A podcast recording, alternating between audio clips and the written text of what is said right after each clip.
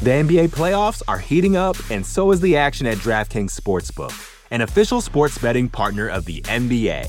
DraftKings brings you same game parlays, live betting, odds boosts, and so much more. You can download the DraftKings Sportsbook app now and use code VOXMMA. That's code VOXMMA for new customers to get 150 in bonus bets when you bet just 5 bucks. Only on DraftKings. The crown is yours. Gambling problem? Call 1 800 Gambler. Or in West Virginia, visit 1 800 Gambler.net. In New York, call 877 8 HOPE NY or text HOPE NY 467 369. In Connecticut, help is available for problem gambling. Call 888 789 7777 or visit ccpg.org. Please play responsibly. On behalf of Boot Hill Casino and Resort in Kansas, 21 and over. Age varies by jurisdiction. Void in Ontario. Bonus bets expire 168 hours after issuance. See dkng.co slash bball for eligibility eligibility and deposit restrictions, terms, and responsible gaming resources. Support for this show comes from Sylvan Learning. When children love learning, they can tackle any challenge life throws at them. Sylvan's Insight Assessment can help you determine if your child is ready for what's ahead. It can also identify gaps in learning and point out areas that could be of concern for your child so they can tackle what's to come.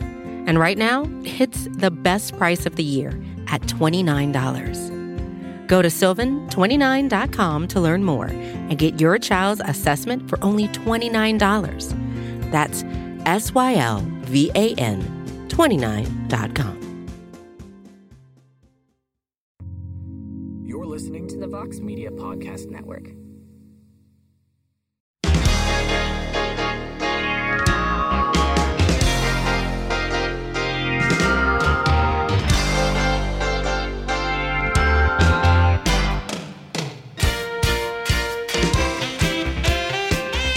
Right, everybody. It is Thursday, January 26th, 2023, and it is indeed a heck of a morning. We are live on the MMA Fighting Twitter Spaces.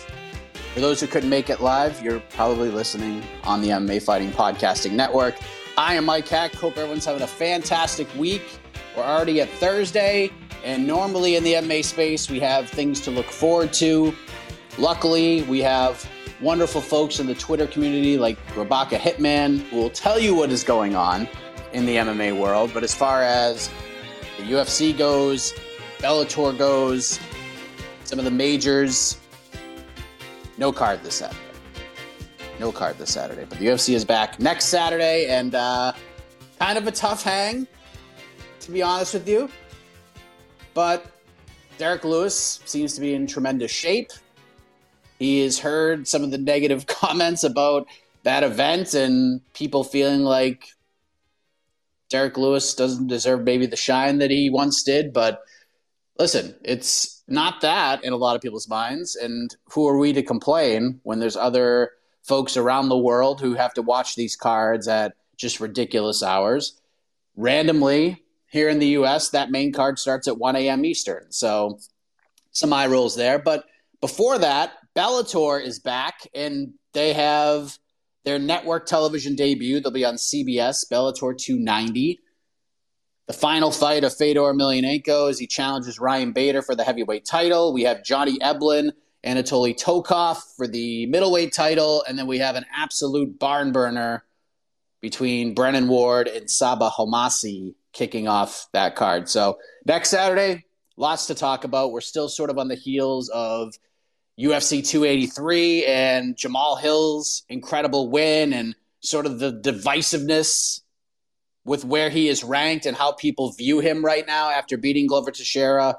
Glover Teixeira now retired. Brandon Moreno is the undisputed flyweight champion of the world. Great win for Gilbert Burns. He's teasing potentially fighting in London. I have no idea what's going on there. Good win for Johnny Walker. Great win for Jessica Andrade. We talked about the Lauren Murphy situation a little bit on Tuesday. Her reaction to the corner not stopping the fight. I gave my thoughts on that. But we've had some news since we last spoke, including yesterday, early afternoon, we reported that the Bantamweight title fight between Aljamain Sterling and Henry Cejudo is being targeted for UFC 287 on April 8th. That word targeted is an important word, and I will explain in a matter of moments. And of course, people are getting excited about this. And then a tweet comes from Ali Abdelaziz, who tweets two words fake news. And of course, I was made aware of that. Now, to be honest with you, I was not working yesterday. I was at my kid's school volunteering all day. It was just such a crazy day. I won't get into it, but uh, I when I volunteered to do this, I thought I'd be at the school for like three hours. I was at that school from seven fifteen to three, and it was fun at times and a nightmare at other times. But that's neither here nor there. So when I confirmed this news, I was there. But let's go back and talk about this fake news thing. Uh, here's what I'll say. One, and I'm not going to tell you why, because if I told you why, it would be a whole different conversation. But here's a couple of things that that fake news tweet should tell you. One, Ali is not a fan of MMA fighting right now. He's not thrilled with us uh, for a particular reason, and I'm not going to tell you why. Uh, it's just I'm just not going to. Uh, but he's not overly thrilled with with us for a certain reason, and that's okay. And the other thing is, if you go back into the annals of time, when Ali says something is fake news, it usually isn't fake news. It usually is like additional confirmation that things are happening. So let me let me tell you how this all came to be. It was Tuesday night. I get a message from somebody who 1000% knows what is happening in this situation. If I told you the name, you'd be like, oh, yeah, this person definitely knows what's going on. And this person tells me that Henry Cejudo is fighting April 8th. And of course, I follow up and I'm like, oh, really? And he said, yep. And I said, is he fighting Aljamain Sterling or is he fighting Sean O'Malley? And then I didn't get a response till like 11 a.m. yesterday morning. says Aljamain Sterling. I'm like, okay, this person definitely knows. Now, here's the thing about reporting fights there are some people out there in the journalistic space who would take that information and just go on Twitter and say, this is done. This fight's happening, or use the word breaking. This fight's happening April 8th. They would take what I was told and report that as fact without confirming anything else. We here at MMA Fighting do not do that. We don't just take one person's word, we have to make sure it's legit. So, what do we do in that situation? You have to get a second source. And if you read the actual article, you think with how specific that is laid out that we would just make that up, that it's fake? Of course not. Look how specific that write up is. And the one side of the table that would be the most questionable in this situation is where the specifics came from. You don't think we reached out to multiple sides to see if this was this is a thing? And it's important to note, and we wrote it in the article multiple times, is this isn't a done deal. There's no contracts. They haven't signed anything yet. But I can assure you with complete confidence that this is the fight the UFC wants on that card. This is the one. This is where the this is where all the discussions are going as of right now. It is going towards April 8th. It is going towards UFC 287 for this fight. Do I think Ali probably didn't read the headline and probably didn't read the article? That would be my guess. He probably just saw the two names, people reacting to it, thinking that maybe we reported the fight was a done deal and tweeted out fake news. But in reality, it's not a done deal. And we told you that a million times. That's why the word targeted was used. Because if you use the word targeted, that means it's in the works, both sides are aware of it, and in some case, in most cases, both sides are preparing for that date for that opponent. Aljamain Sterling obviously has the bicep injury. He's rehabbing it as we speak. He even tweeted out yesterday things are heading in the right direction. So the fight's not done. He's a he's the biggest factor here. Because if his rehab goes according to plan, that's that's the fight. But if it doesn't, then they have to sh- just sort of shift gears at this point. But I can tell you, this is not fake news. This we, we we got both sides of the equation. confirming that this is what's on the table, this is what's being discussed, this is how it's looking, this is where we're at right now. Now, if we now if we reported if the headline said Aljamain versus Henry Cejudo set for UFC 287 on April 8th, yes, that would be fake news because it is not set. It is not signed. That's different. It's different terminology. If you see in the works are targeted, that means this is the direction that everybody seems to be leaning right now. Everybody is in. If it happens, it's going to happen that date. But it all depends on Aljamain at this point. Can he come back? Will the rehab go well? But this is the fight that's being discussed for UFC 287. I can assure you of that. It's not fake news. It is not fake news. From the sources that we got this information from, I can tell you beyond a shadow of a doubt it is not fake news. So don't let that fool you. And as I said earlier, most times when those tweets come out, there's reasons behind them. And most times when the fake news tweets come out, means we're on to something. So I'm not backing away from it. It's good reporting. It's exactly what it says it is. We didn't tell you anything that wasn't true. That's what is being targeted for that card. There you go. There's my response. There's my answer. So there you go. Take that for what you want, but that's it. Now, if I'm wrong, like if I was if I was dead wrong, I would come on here and say I was dead wrong, but I'm not. We have enough from both sides of the table that tells me we're not wrong. So now, if it doesn't happen UFC 287, that doesn't mean that we're wrong.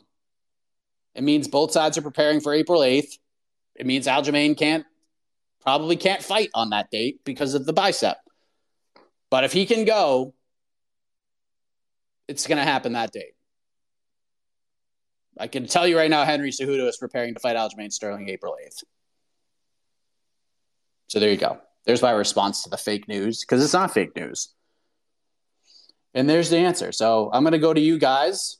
We could talk about whatever the hell you want because there's a lot going on in MMA as, as always, including Conor McGregor apparently is teasing that he might be coaching the next season of The Ultimate Fighter. And I don't even know what to say about all of this. So I don't even know who was first. I have no idea. I believe it was Tristan. So we'll start there. And then uh, we're just going to get after this thing. Tristan, hello. Hey, Mike. Uh, can you hear me? Yep. Okay. Um, yeah, I saw that too with Conor McGregor. I, I think everybody will watch if Conor McGregor does come back, unfortunately, but it is what it is on that on that front if that happens.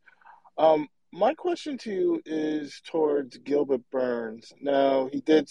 You said he did tweet that he may be on that London card, but is I, I think the fight to make between him is him and Belal Muhammad. And hypothetically, if that fight does happen, who do you have winning that fight? Because I think I'm gonna have to pick Belal on that one. And if Belal wins, do you feel like he has he has to get a title shot? no matter what because you go out there and beat the what, and uh, you go out there and you're ahead of Gilbert Burns in the in the in the UFC official rankings. But if that fight happens, who do you have winning that fight? Because I really think they have to book that fight. I think that's the fight to make. And then um, in regards of Khamzat Chimaev, I was talking to AK about this. We were messaging each other back and forth. I, I don't look at Khamzat anymore as a 170. I don't think he can make that weight, and I don't think he will. Um, it just it doesn't make sense to me. I look him look at him as a middleweight, and um, I, you know people are looking to match him up against Colby Covington or match him up against um, Leon Edwards, and even um, having the dream in the future of having Shavkat Rakhmonov versus Hamza. And I, I, I just look at it like you guys got it. People have to look out of that turns and look at him as a middleweight of a future fight, maybe with Bo Nickal later down the road, or fighting, you know, Paulo Costa if he decides to resign, or um, against uh, Pereira, you know, Alex Pereira. So that's how I look at him more because I, I, I no longer think, I really feel in my heart that I don't think he can make 170 again. And it's just too much of a risk for the UFC to book him for a 170 fight and like teetering on nervousness is like, can he make the weight? Can he make the weight? Can he make the weight?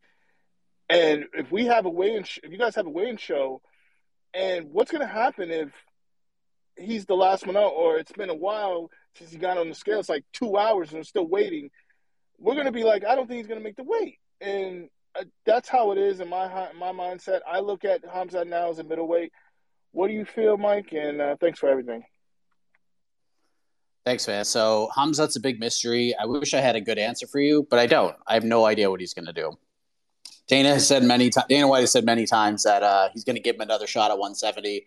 I feel like the bigger fights for him are at 170 right now because he's gonna have like he's not just gonna get into a title fight either way. It's just not gonna happen. So if, if he's gonna fight at 170, he's gonna fight Colby, and that makes all the sense in the world because that's probably right now. And this is the UFC, and it's meritocracy doesn't mean anything, and the rankings are just there for graphics. Really, they don't really mean anything. They just want to put the biggest fights together. So I honestly don't know.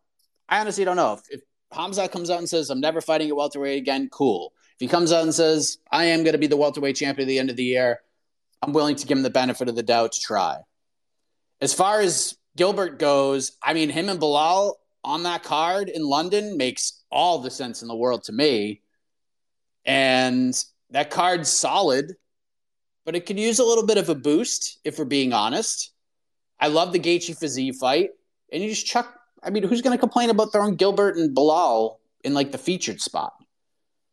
Plus, you got backups for if you need them for either guy, and that'd be a legit number one contender fight. And if Belal wins, he's fighting whoever wins. If Burns wins and Usman wins, then you know maybe that's a little different. But Gilbert did have his moments against Usman, dropped him, looked like he might have was going to become the champion. And then Usman did Usman things and ended up finishing Gilbert instead. So, yeah, I, if they book that fight, if they book that fight for London, then it kind of answers your other question, if that makes sense. It kind of answers your other question of will Hamza fight at 170 or will he move up? At least to me, if they book Burns Belal like that quickly, like less than two months, and throw it on that card, there's a specific purpose for that, and it'll probably be the the, the new number one contender fight, which I'm fine with. Which I'm fine with. If you're gonna throw Gilbert or Belal in there with anybody, it's with each other. I think that's the fight to make. That's the fight to make. I know Belal wanted Khamzat. He did a little bit better this time with the call out. So I appreciate that. But I don't see any of those guys getting Colby at this point. I don't think Colby's going to rush back to fight Gilbert Burns or rush back to fight Belal. I think he would. I think he would come back for Khamzat. I really do. A lot of people feel like he's like too scared to fight Khamzat, which I don't understand because I actually think stylistically Colby matches up pretty well with him, especially if Colby can survive the early onslaught. If Colby can get it to like the third round and start to cook, that fight becomes really compelling.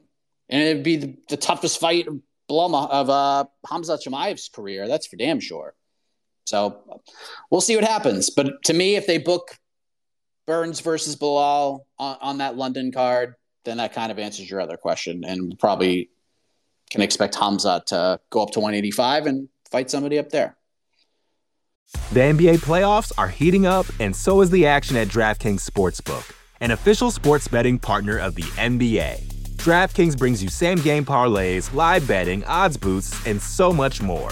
Don't miss out as the NBA postseason winds down. And new customers to DraftKings can bet 5 bucks to get 150 in bonus bets instantly. You can download the DraftKings Sportsbook app now and use code VOXMMA. That's code VOXMMA for new customers to get 150 in bonus bets when you bet just 5 bucks only on DraftKings. The crown is yours. Gambling problem? Call 1 800 Gambler. Or in West Virginia, visit 1 800 Gambler.net. In New York, call 877 8 HOPE NY or text HOPE NY 467 369. In Connecticut, help is available for problem gambling. Call 888 789 7777 or visit ccpg.org. Please play responsibly. On behalf of Boot Hill Casino and Resort in Kansas, 21 and over. Age varies by jurisdiction. Void in Ontario. Bonus bets expire 168 hours after issuance. See dkng.co slash bball for eligibility eligibility and deposit restrictions, terms, and responsible gaming resources. Support for this show comes from Sylvan Learning. As a parent, you want your child to have every opportunity, but giving them the tools they need to tackle every challenge, that takes a team. Now more than ever, educational support tailored exactly to what your child needs can make all the difference. That's why parents have trusted Sylvan Learning for 45 years as the ultimate teammate in their child's educational journey, instilling in them a love for learning and a passion for reaching the next level.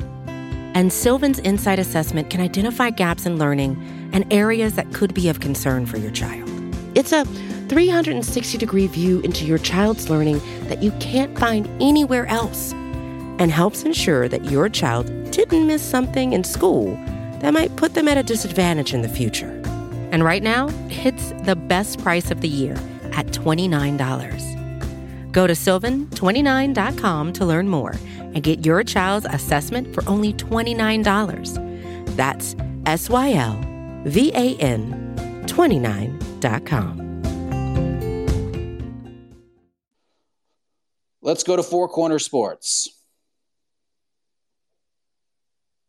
Hello. Hey. Hello. Hey. So I wanted to ask you a question. Um, one as for the Cejudo um Sterling, what's it called? Um matchup. Would O'Malley be a backup, you would think, because he doesn't have a fight book. Um Sandhagen Chito's gonna be happening in a couple of weeks. Would that make the most sense in the world as for um O'Malley being a potential backup? And is there any like is there anything set have they announced anything or have you heard anything if it's going to be miami or brooklyn as for april 8th and um what's it called? And as for the Merab Peter Yan fight, that's at the Virgin Hotels, if I'm not mistaken, correct? Yes. Okay. Um, that that card is actually coming a little bit um together. Have they announced anything about like ticket sales or anything of that nature? All right. I just wanted to know about that. All right. Thanks, Mike. Thanks, man. Uh, not really sure. They probably did. I have to go in my emails and and check it out. I'm sure they sent something out about that. So yeah, I honestly, I honestly don't know because I don't buy tickets, so I don't really look into that all that much. But I love the fact that they're going there. Like I don't want to turn this into a whole Apex thing, but yeah, I love the fact that they're going they, that they're going to just like a smaller venue. Like it kind of has that old school Monday Night Raw vibe, that sort of ECW vibe where the people who are there are going to be into it and there's going to be a crowd and there's going to be some electricity, and, and I love that. O'Malley, I like I don't know if he'll be your like quintessential backup. Like I don't know if he's gonna weigh in or anything like that. Uh, but I would feel pretty confident that if Sterling can't go April 8th, if the rehab doesn't go the way it's supposed to, and he's delayed, I don't think they're gonna wait for Aljo and I don't know this for sure, but that's just what my gut is telling me because this fight was kind of slated for March 4th. They were going to try to get it there. Didn't work. Sterling said, I need a month. They gave him the month. And if he can go, great. If he can't, I don't think they're to kind of change course. I, I think they'll probably go to Hudo O'Malley for an interim title, and then the winner fights Aljo when he's ready to come back. Like that's the way I would do it at this point. As far as location goes, as we reported, Brooklyn, Miami are in play. Uh, I've also been told that MSG is in play. So, but there's no answer to this question yet. Nobody knows any. It's still TBD. Like even the the recent fighters who got contracts for fights, the location still says TBD. So, um, but Brooklyn is in play. Miami is in play. And kind of a late addition to this race is MSG is apparently in play as well. Now, I don't have any, I don't know wh- which direction they're leaning, where they're going. Um, I know there are other reports that are talking about Miami in May. I had not heard anything about that. Uh, the only play, the only the only card I was told Miami was in play, uh, and this is from multiple people, multiple managers, uh, was the April 8th card. So I don't know. there's also like some logistics too to to all of this because th- remember remember it was being reported that Amanda Nunes is going to fight Irene Aldana on March 4th. Now it's being told now now apparently Combate has come back and said that that fight is no longer in the works. That Amanda wants Aldana and Pena to fight, and then she would fight the winner. And doesn't seem like Pena is in any hurry to fight anybody else besides Nunes. So, because you would think if they were going to go to Miami, it's probably for Amanda, right? Because she trains at ATT or used to train at ATT, but she trains out of that area. So it makes sense to throw Nunes on that card to get some kind of the local hometown pop, if you will. And we also don't we don't know if Valentina Shevchenko is fighting Alexa Grasso March 4th. Again, we've talked about this before. Being reported that it's happening March 4th. I'm here to tell you that is not done yet. The fight is going to happen, but it, we don't know if it's happening March 4th yet. We've been told from both sides of the table. We both agreed to the fight. The date is still up in the air. So I don't know. There's a lot of moving pieces, and I don't know where this card's going to happen April 8th, but those are the three locations that I've been told. Brooklyn, it was 50 50 Brooklyn, Miami for about a week and a half. And then as of maybe a week ago, apparently MSG might be in play as well. So that's where we're at right now. And we'll see how this comes together because these things come real quick. Tom, hello. Hey, what's up, Mike? It's good, good. It's pretty funny you actually just hit on it at the end of the other question there because that was going to be my question. With Amanda taking off the possibility of fighting March 4th, are there any other big fights you've heard rumored that may be on there? I know you probably can't give us exact names, but are there any more big fights going for that card? I assume with it being John's return, they're going to stack it. So didn't know if you had heard of anything else going to replace it or anything like that. Um, I mean, probably Shevchenko Grasso would be the one. Let me pull up that card. Um, because even like I told you guys, let me pull up the card. UFC 285. Like I told you guys, Nunes Aldana was not done for that card, and neither was the flyweight title fight and still not done. I'm looking at Tapology right now. They still have it up there. It's not done. I believe as of yesterday, we, we yeah, it was yesterday. I think I reached back out on Tuesday to one source. Um, and then we reached out to the other side and we were told the same thing. No date yet. What do we have here? Viviane Araujo, Amanda Ribas. We have Derek Brunson, Dricus Du Plessis. We have Jeff Neal, Shavkat Rakhmonov, Jamie Pickett, Bo Nickal, Cody Garbrandt, Julio Arce. I would say if they're going to add anything to this,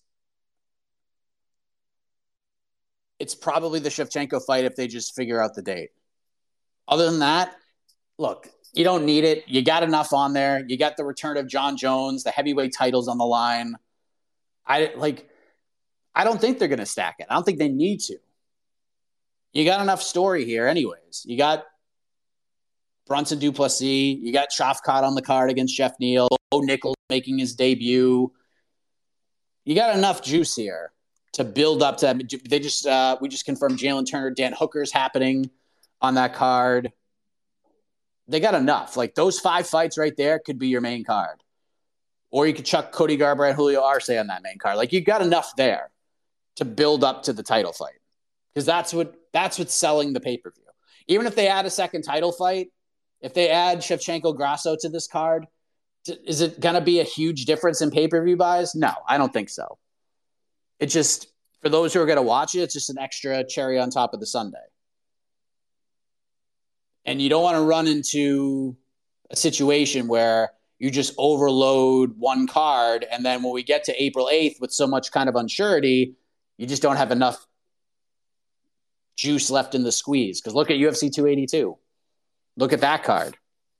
Kind of just all fell apart. And we were left with Ankalaev and Blachowicz and Paddy in the co-main. So we'll see. We'll see what ends up happening. But if they're going to add a second fight, it will be the Shevchenko fight. Um, but like I've told you for well over a week now, that fight is not done for March fourth.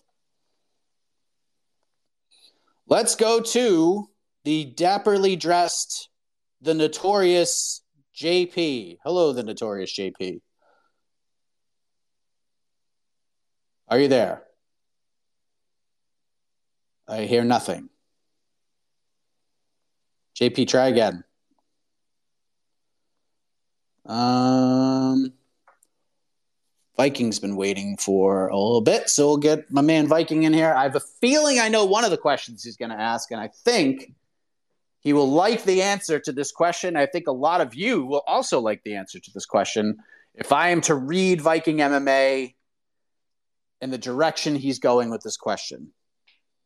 Hello, Viking.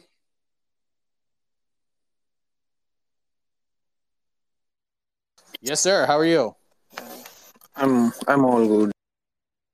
Um, uh, just uh, want to ask about uh, Power Slap.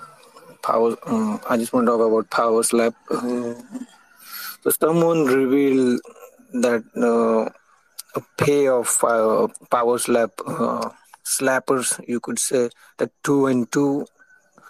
So, what are your thoughts on that? uh, and uh, I I remember you were saying that you know Belal had a chance to call out Hamza when he won against uh, Vincent Luque. Instead of that, he called out Colby and Gilbert Burns um, did the same thing. And so, uh, would you say the same thing about Gilbert Burns that because Colby is not fighting, I think it seems that he's not going to fight soon. So, what your thoughts on that? And would you say same thing about Gilbert Burns about the call out of Colby Covington? Thank you. Man. Thanks, man. Oh, you did not ask the question I thought you were going to ask, but I'll answer what I thought you were going to ask after. Uh, Power Slap, yeah, I saw Eric Spicely and the, the, the tweets and the subsequent reports, and yeah, it just adds to the stupidity of the entire thing. I cannot like I think around three o'clock today we'll find out what the ratings were for that, and th- I mean honestly, to me, just I'm not Dave Meltzer. I'm not someone who follows the ratings all that much and like understand them. But I understand that last week's ratings was was a, a disaster, and it, it, it's atrocious, especially with the lead in of AEW. Now, AEW put on a massive show yesterday, last night, to lead into that power slap, including Mark Briscoe in the main event, in sort of a tribute to his brother who passed away the week before, and that's a very very big deal. So I would assume that AEW's rankings ratings were better than they were last week. I would say they're probably in the million, like a million plus going into Power Slap. If Power Slap doesn't pull a big, like a decent sized number coming out of that, boy, I, I mean, it's going to be hanging, it's going to be officially hanging on by a thread at that point because AEW gave him two pretty significant gifts, this one in particular. So I'm very curious to see how they bounce back or if they bounce back or if they lose viewership. Um, because Mark Briscoe, Jay Lethal in the main event, it was set up to get ratings. Um, and it was the right thing to do. And it should have happened the week before, if we're being honest. They allowed AEW to do the tribute to Jay Briscoe, which it didn't allow last week, which was bullshit. And they did it this week, so we'll see what happens with the ratings. The Gilbert call out, I've said it, I didn't love it. I didn't love it, especially with where the build was throughout the week and throughout the build to his fight with Neil Magny. It was Masvidal and it was Belal. So I thought it was going to be one of those two guys. And then he, out of nowhere, called out Colby. It makes more sense to me for Burns to call out Colby because Burns fought Khamzat and almost beat him. And Burns fought Usman for the belt and gave him a tough fight. So I feel like he was kind of in a better spot to make that call than Belal, who's been on fire. Don't get me wrong, I've been super impressed with that guy. but I still didn't love it. And I've said it publicly a couple times. Didn't love it. If he just called out Belal, would have made a ton more sense if he called out Masvidal. I know he's Masvidal's coming off the losses and he's unranked, but for months, for months in 2022, those two have been going back and forth. So I kind of felt he was going to go one of those two directions, but he didn't. He went with Colby. Okay, but he's probably still going to get Belal anyway, so doesn't really hurt him that much. The problem with Belal was when he did it, he didn't get Colby, he didn't get Burns, he didn't get Masvidal. He got Sean Brady. And probably not the direction he wanted to go. We'll see what happens. Didn't love it. I thought you were going to ask about BTL today, uh, so I will let you know what's going on. Um, some people have loved sort of the talking heads editions of the show where it's either me and Jed or me and somebody else, and we just kind of hit record and go. Uh, we're going back to the competitive format today. Jed Meshew will be back on the program, and we will be joined by Brian Campbell from Morning Combat. He will join us at 12:30 p.m. Eastern. So should be a lot of fun. The takes will be fiery, I'm sure. And it will be a fun episode. So join us 12:30 p.m. Eastern for that on the YouTube channel. Mike. Terrence, hello. How you doing? Good. How are you? I'm good. Thanks for asking. Um, you kind of talked about them a little bit, and somebody else asked questions about um, Amanda and her unwillingness to fight. So I just wanted to ask you a question in regards to like that. Like, how do you view her as a champion? I personally think that she is like this is kind of harsh, but she's kind of like one of like the worst champions, like in in respect of like the UFC, because of the fact that she doesn't defend her belt, or like she'll have a scheduled fight and then like a month beforehand she'll like pull out and then they have to reschedule it. Like this happened a few times. Look at her Tapology.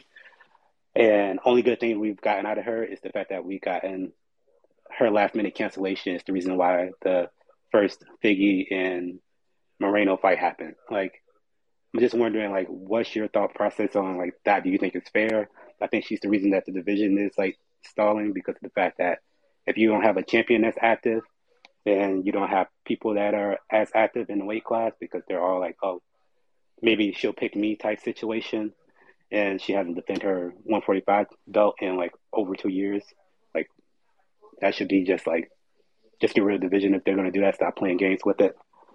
Um, and then the last thing I want to talk about, I saw Joanna's back at AT&T. That doesn't mean that she's back per se, but she did come back for her final fight, like she said she wanted to do, or she talked about doing, who do you want to see her matched up against and why? That's all. Thank you. Hmm.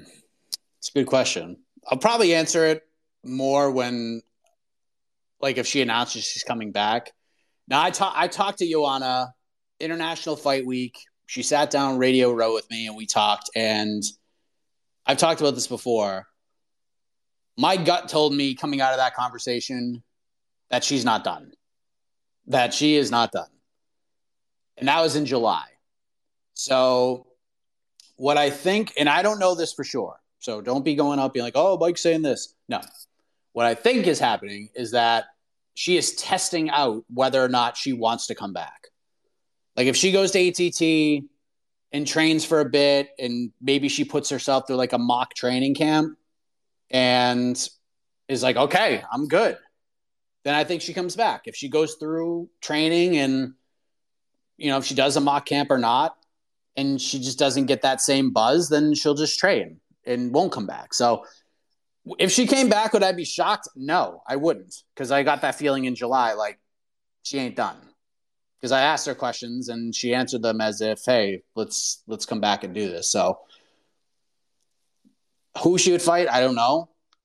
And then to answer your other question about Amanda Nunes, look, she fought in July. It's not like she hasn't fought in 18 months. And we all know what the featherweight division and the title is like at this point. Like we all are on the same page. It's just there so Amanda can have two titles. Other than that, makes no sense because there's no division, there's nobody there.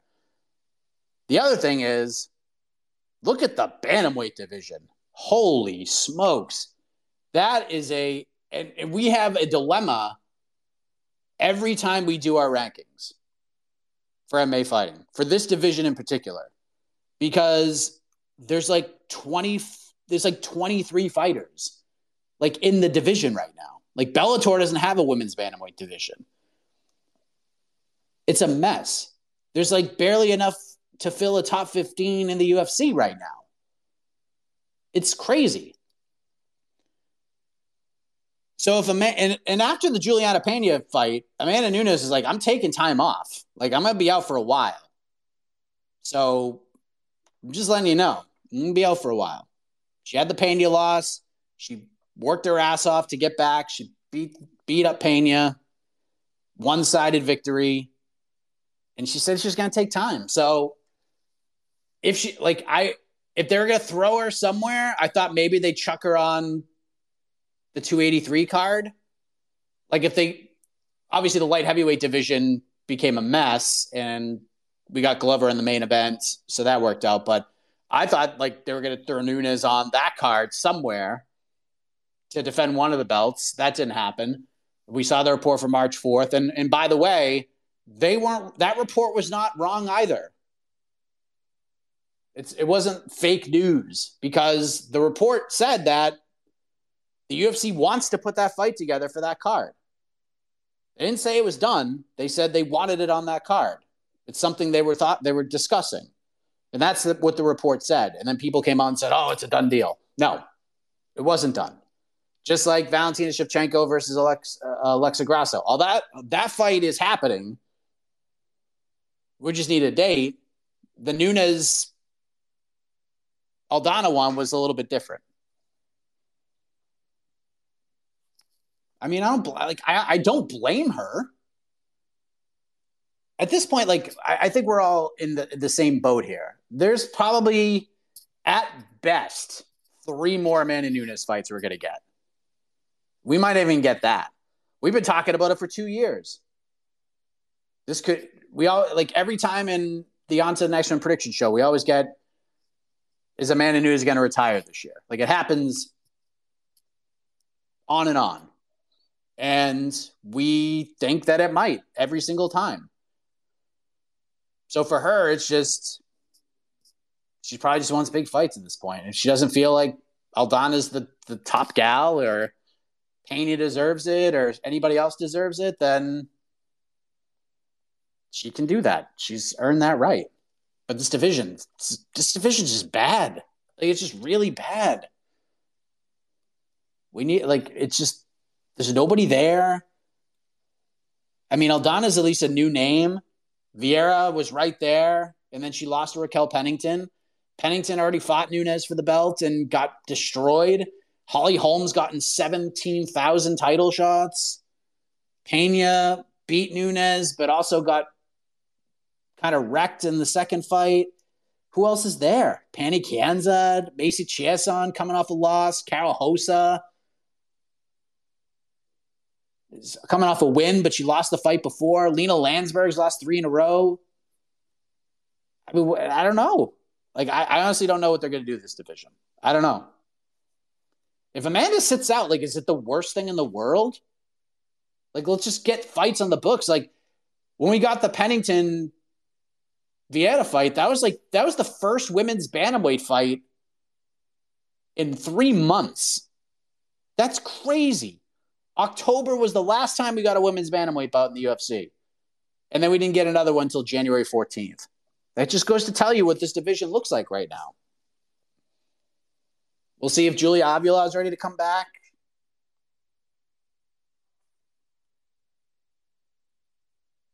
Sometime this year. I mean, I don't know. I, I don't hate Amanda's response to this.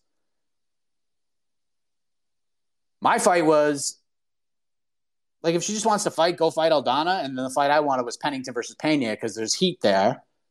So we'll just do that.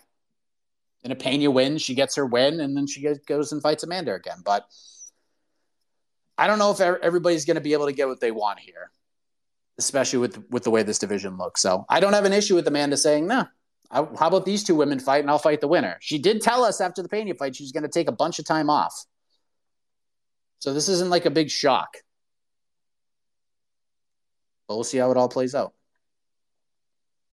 When you need mealtime inspiration, it's worth shopping Kroger, where you'll find over 30,000 mouthwatering choices that excite your inner foodie. And no matter what tasty choice you make, you'll enjoy our everyday low prices, plus extra ways to save, like digital coupons worth over $600 each week. You can also save up to $1 off per gallon at the pump with fuel points. More savings and more inspiring flavors make shopping Kroger worth it every time. Kroger, fresh for everyone. Fuel restrictions apply.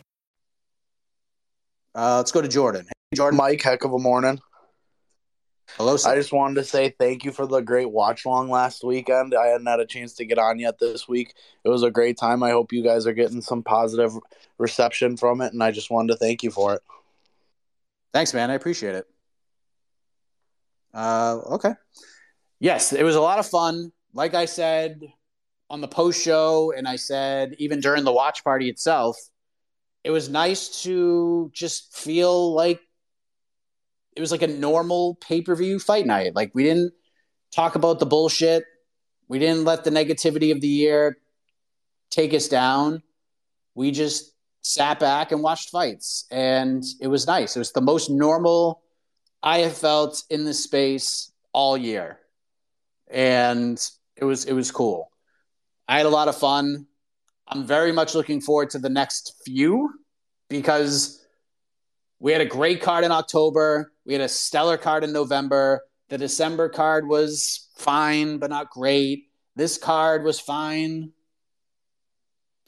Not a lot of star power. But now we get Makhachev Volkanovski. And I can't wait for that fight. And then we get Jon Jones versus Ciryl Gane. And then we get Leon versus Usman 3. And we get Justin fucking Gaethje against Rafael Fiziev. I mean, golly, we have a lot to look forward to as fans. Sorry, I, the Gaethje Fiziev fight just gives me goosebumps. So sometimes an f bomb will will find its way into the sentence, but that fight is just the best. And I'm looking forward to those watch alongs because the cards are just bigger and there's bigger names and there's a lot more interaction with those types of cards. But the one cool thing about the watch party that I've realized is that we get like just as many views the next day as we get live. It's it's crazy. People we get people who some some, some people are like watching the cards with us. Some have bought the pay-per-view, some did not buy the pay-per-view. Not that I not that I glorify that. But what we get is a lot of people who watch the card on Saturday and then on Sunday they just go back and watch the watch party because they already know what happened and they wanted to see our reactions and it's it's pretty fascinating to see how the numbers fluctuate the next day and how many people actually rewatch the card from that aspect the next day. It's pretty it's pretty cool. But I love doing them. GC's the GC's the man. Frank's the man. The staff, all the production crew is just amazing and I give those guys so much credit because I just fly in and sit down and talk and those guys just do so much behind the scenes. It's just unbelievable. So shout out to all those guys. and gals too, by the way. Let's go to Ani. Hi, what's up, Ani? How are you? Yes, I can. Uh, I cannot hear you. Um, if you can. I hear you. Oh yes, I can hear you now. So, uh, quick questions, really. Uh, do we know anything about UFC San Antonio? Because um, the card is getting stacked, but uh, what is the main event? Um, and another thing is, I have the UFC rankings on my screen right now, and for fuck's sake, they have Watch Power Slap Road to the title tonight at 10 p.m. right on top. Come on. Anyway, so um, I think by process of elimination is Anthony Smith fighting either Johnny Walker or Jan Blachowicz because on the Believe You Me podcast he was saying that he has a fight booked. Yes, um, that is it from me. I mean, not a lot to get off my chest this time. No rants. So that's it.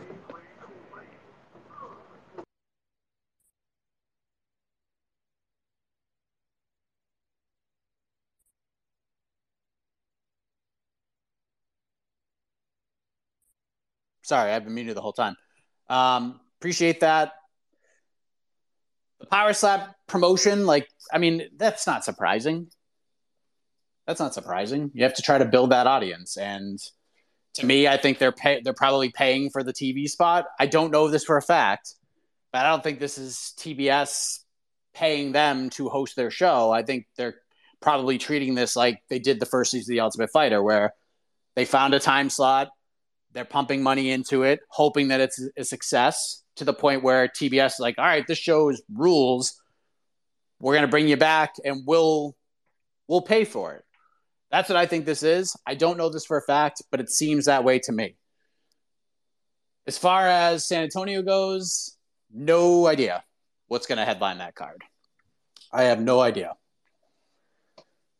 Let me pull that up and see where we're at right now with this March 25th card because it felt like it felt like maybe we would do the Shavkat Geoff Neal fight in the main event spot, but obviously that's not happening anymore where are we at? March 25th. There we go.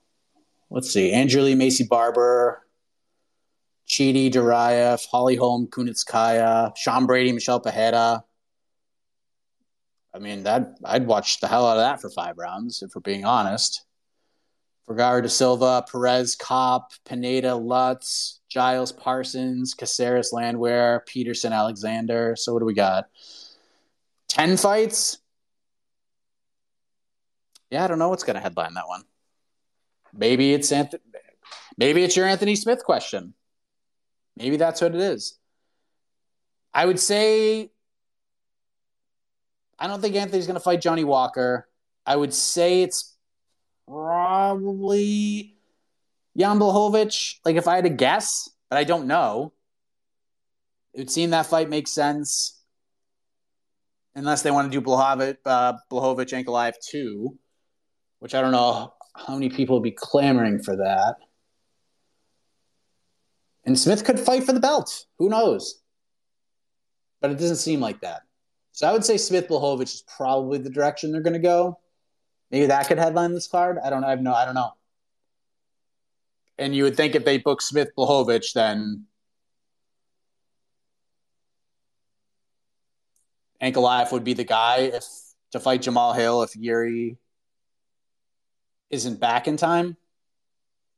This this is this is why we say when we say this division is a mess, we're not like we're not talking about the fighters. We're talking about just where it stands right now. It's just a mess because of this. It's just a mess.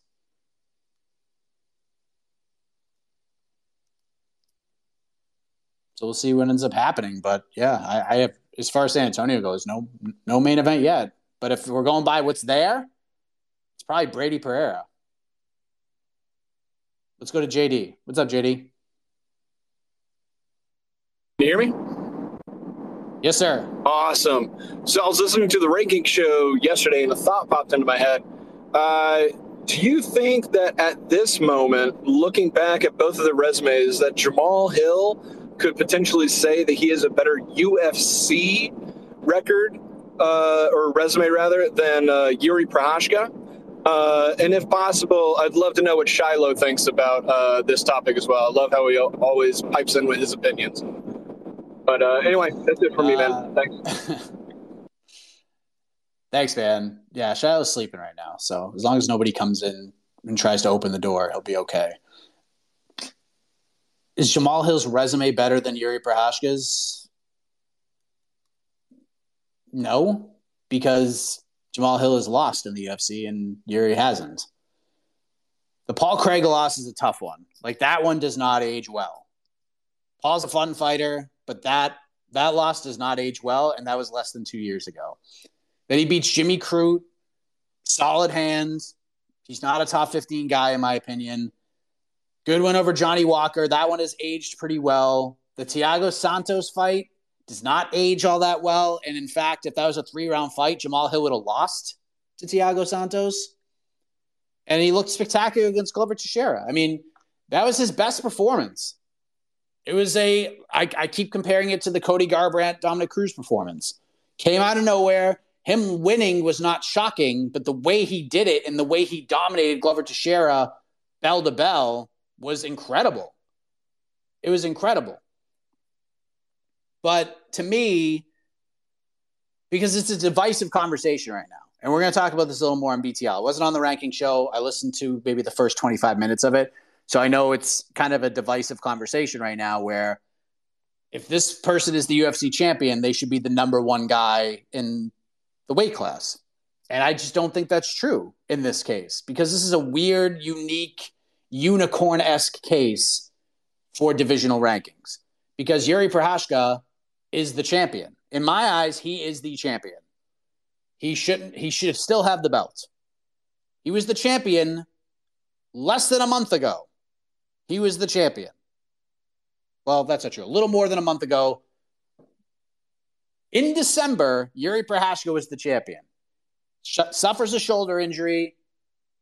They presented it the way that they did, that he vacated on his own. I don't think that's true. I think there was probably a little bit of a nudge nudge. And they probably were like, we'll say you vacated instead of we stripped you. And he said, fine, that works. And now we're in the position we're at right now. And then they tried to do another title fight and it went to a draw. And now Jamahal Hill was kind of like the third or fourth option to fight for the belt. So it's just weird to me. This is just a different type of circumstance here. And I think is look, Jamahal Hill's really good. Him winning a title is not shocking. I just didn't I didn't think he'd get there this quickly.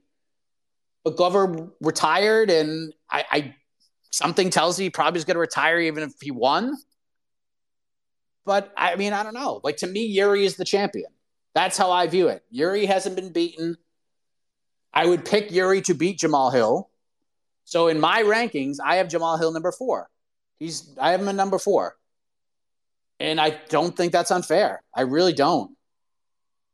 I got Yuri at one.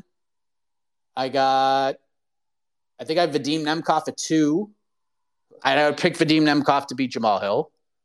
And I would pick Magomed Ankalaev, who I have at three, to beat Jamahal Hill. And this disrespect, this is just right now. And that's why I've been saying since Tuesday that where Jamahal Hill goes from here is going to determine how he's viewed moving forward. If he goes and fights Magomed Ankalaev and wins, he's he makes a strong case for the number one guy. If he fights Yuri Prochazka and wins, he's definitely the number one guy. But this win is just it's just the way it that it happens, the timing of it all. Him stepping in on short notice, essentially, because they couldn't crown a champion in December. Because if if the judges got it right and Ankalaev won the belt, we're not even having this conversation right now. And I would still, even to this point, even now, if Ankalaev had beaten Jan Blachowicz or vice versa, neither of those guys would have been my number one light heavyweight because it still would have been Yuri Prochazka. So this whole notion that Jamahal is being treated unfairly here, it's just, it's just it didn't matter. Like even if Glover won, he wouldn't have been my number one guy. He's Yuri would have been. It's just the circumstance. So I don't think it's a disrespectful thing to Jamahal Hill or any of these other guys. I think it's just a pat on the back to Yuri Prochazka and how good he is and how weird this whole situation is. So I if Jamahal Jamahal Hill and wants to use this as a chip on his shoulder moving forward, I get it. If he wants to feel like he's disrespected, I totally understand it. But I think whoever else won that title in that situation would have been in the same boat. They would not have been the number one guy in my rankings. Tell you that right now. Because to me, Yuri's the Yuri's the champion. If he's out for the whole year and doesn't fight again until like April of next year, different story. But seems like he's going to be back this year. So I still don't understand why he got stripped of the belt in the first place, or why he vacated slash got stripped of the belt. It just doesn't make any sense. You could have easily just done an interim title at UFC 282 and carried an interim title over to UFC 283 and we're not even dealing with this horseshit right now because Jamahal would be probably in the same boat as the interim champion, making the same money, but not feeling completely disrespected. So the, the, the whole thing's weird. It's just a strange, just unique circumstance. That's all it is. It's not a disrespect to Jamahal thing. It's just just how we view Yuri Prochazka more than anything. Let's go to George, and we'll go to Squid. They'll go to Cameron, and then I got to get out of here. What's up, George?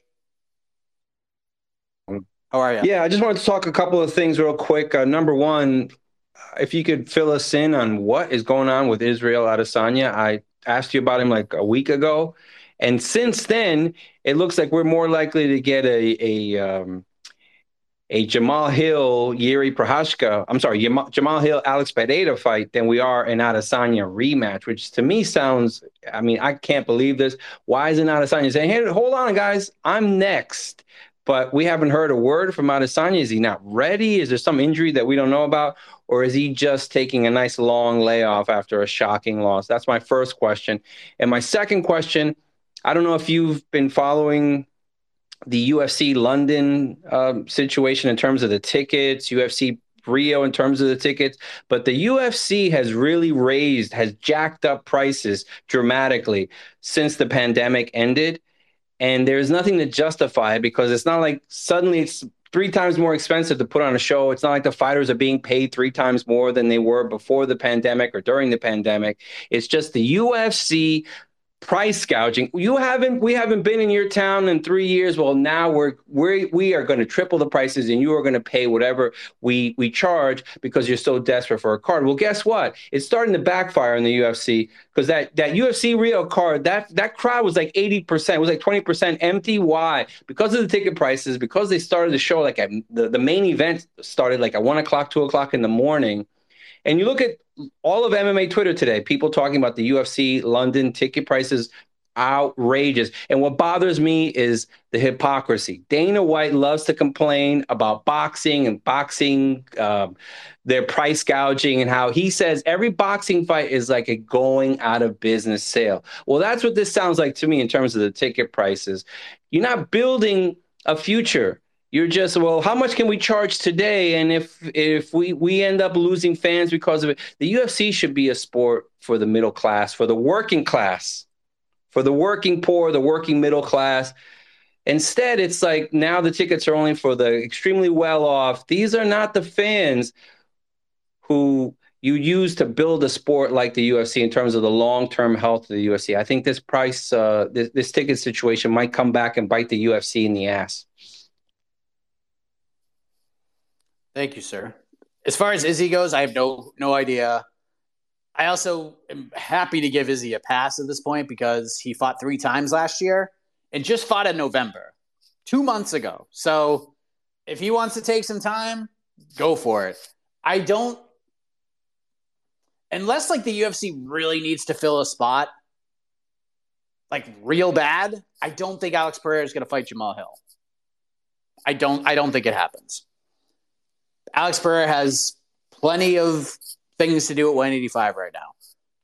If he doesn't fight Izzy, he can fight Robert Whitaker. It's a big ass fight. But you would have to think they go to Izzy, and if Izzy's ready to come back in like July or something, then so what? Like, who cares? Not the end of the world. Izzy fought three times last year. As far as the ticket prices go, listen, I feel for him. I'm not shocked by it. Um, and it didn't seem to really slow London down at all. I saw a screenshot, I think it was Jed I. Goodman, where somebody was like 43,000th on the waiting list to get tickets. So, like, they're going to be fine. Is there going to be certain cards that could hurt them, like the Brazil one? It seems like it. But all in all, is it going to like cripple them? No. And take it from a guy who lived in Boston for 35 years. Every year, Red Sox ticket prices go up. Every year, Patriots tickets prices go up. Every year, Celtics prices go up. Every year, Bruins prices go up. That's what happens. When you become synonymous with winning and success, you're going to have ticket prices that go up. I remember the year before the Celtics made those big moves and got Garnett and Ray Allen, and they were really starting to make something happen. They the, the big three, and they built a championship team. That Celtics team sucked. I mean, they were awful. They sucked. And I went to like 20 games that year because they sucked and no one wanted to go. No one wanted to go. So you could get Celtics tickets for like 12 bucks. And if we were just sitting around, me and my buddies, like, oh, what should we do today? Like, oh, we can get eight tickets for the Celtics at 12 bucks a piece. And we would go. It would, it, we would just go. And then they went, went, go on and went, they win championships. And then the prices go up. And then they win a bunch and go to the playoffs and the prices go up. And then they go to the finals last year and the prices go up again. Like, that's just how it is. And it sucks. Like, I get where you're coming from. Like, you've been waiting all this time. You went through a pandemic. UFC starting to travel again. They're starting to come to your town, and you're like, oh, baby, let's go. And then you look at the ticket price, you're like, oh, maybe not. Yeah, I'm not surprised by it. And I honestly, I don't really fault the UFC for it. Um, you may not want to hear that answer, but just the same example that I just gave about Boston, it's supply and demand. And if you're killing it and people are willing to pay the prices, then they would rather do that. But I will say this from someone who's attended many of sporting events, including the UFC as a fan. I think, I mean, I think you should go once. I think you should go once and check it out. But I honestly think the, I, I actually think it's better watching on TV. I think it's better watching on TV. I think football is better watching on TV. I've been to many Patriots games. They're fun. You don't go for the game, you go for the experience of tailgating and eating food for like four hours before you go into the stadium. Like, that's the experience to me. But I would rather sit at home and watch the Patriots play rather than freeze my balls off at Gillette Stadium in January. That's just me. Basketball, I think it's better watching on TV. The one sport I feel is better live is hockey. Like if so, if it was a difference between watching a Bruins game on TV and going live to watch the Bruins, to me, hockey is the best sport to attend live. That's just me. Not everybody feels that way. That's just me. And even then, going to a Bruins game, especially now, wait till next year as a Bruins fan. This Bruins team might be the best hockey team in the history of the NHL when it's all said and done. They might be. Ticket prices are going to go through the roof. It's just that's sports, man. It's stupid, but they're going to get what they want. Maybe not in Brazil, but most places. London's going to sell out 100%. London is going to sell out. T Mobile is going to sell out for Jon Jones. They're all going to sell out. Brazil, maybe not. But we're not going, like, gone are the years where they're going to Lincoln, Nebraska for a UFC card. Gone are the years where they're going to Rochester, New York for a UFC card. Those those days are over. I think it's major cities from here on out, inflated prices, and it just kind of goes with the history of sport ticket prices. Success leads to higher prices. If the UFC has some tough, like really tough times, and they're getting like it's just a ton of bad press. They have a bunch of awful cards in a row, and just one thing after another after another happens against them and they're not selling out arenas anymore, yeah, they'll lower the prices. And then when things pick back up and they get more of a positive presence, then they'll raise them back up again. I mean, that's just how sports works to me. And I feel like, you know, being a Boston sports fan and going to all those games and experiencing all of that, the ups and the downs, it's similar with the UFC. It's similar with the UFC You probably don't like that answer. And I, if, I do feel bad for people who have to spend a ton of extra money, but just go once, experience it, and then you never have to go again. You can just watch on TV. I think it's way better watching on TV. Squid, hello. Squid Vicious, are you there?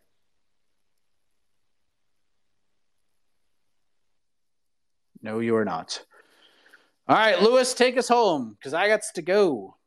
Got BTL in a little over an hour. Lewis, are you there? Unmute yourself. We were kung fu fighting. Thank you for having me. Bye bye. I mean, what a way to end it, right?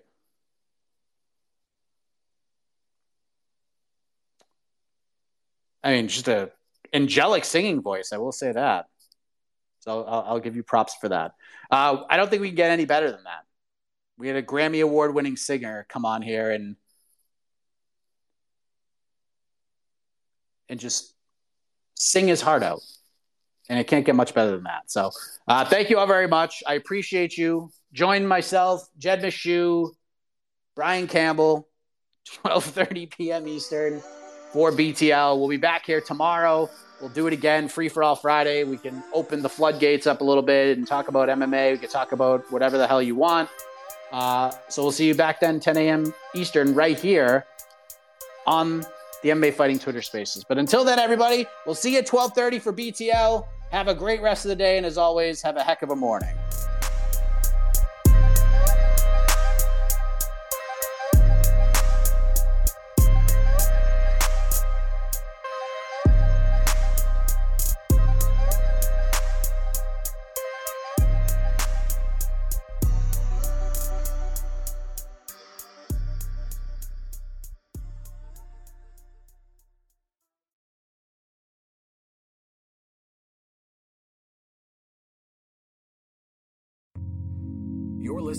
Vox Media Podcast Network.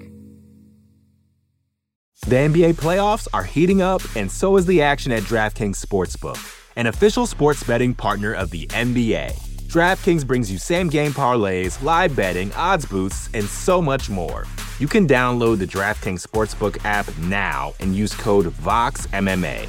That's code VOXMMA for new customers to get 150 in bonus bets when you bet just 5 bucks. Only on DraftKings. The crown is yours.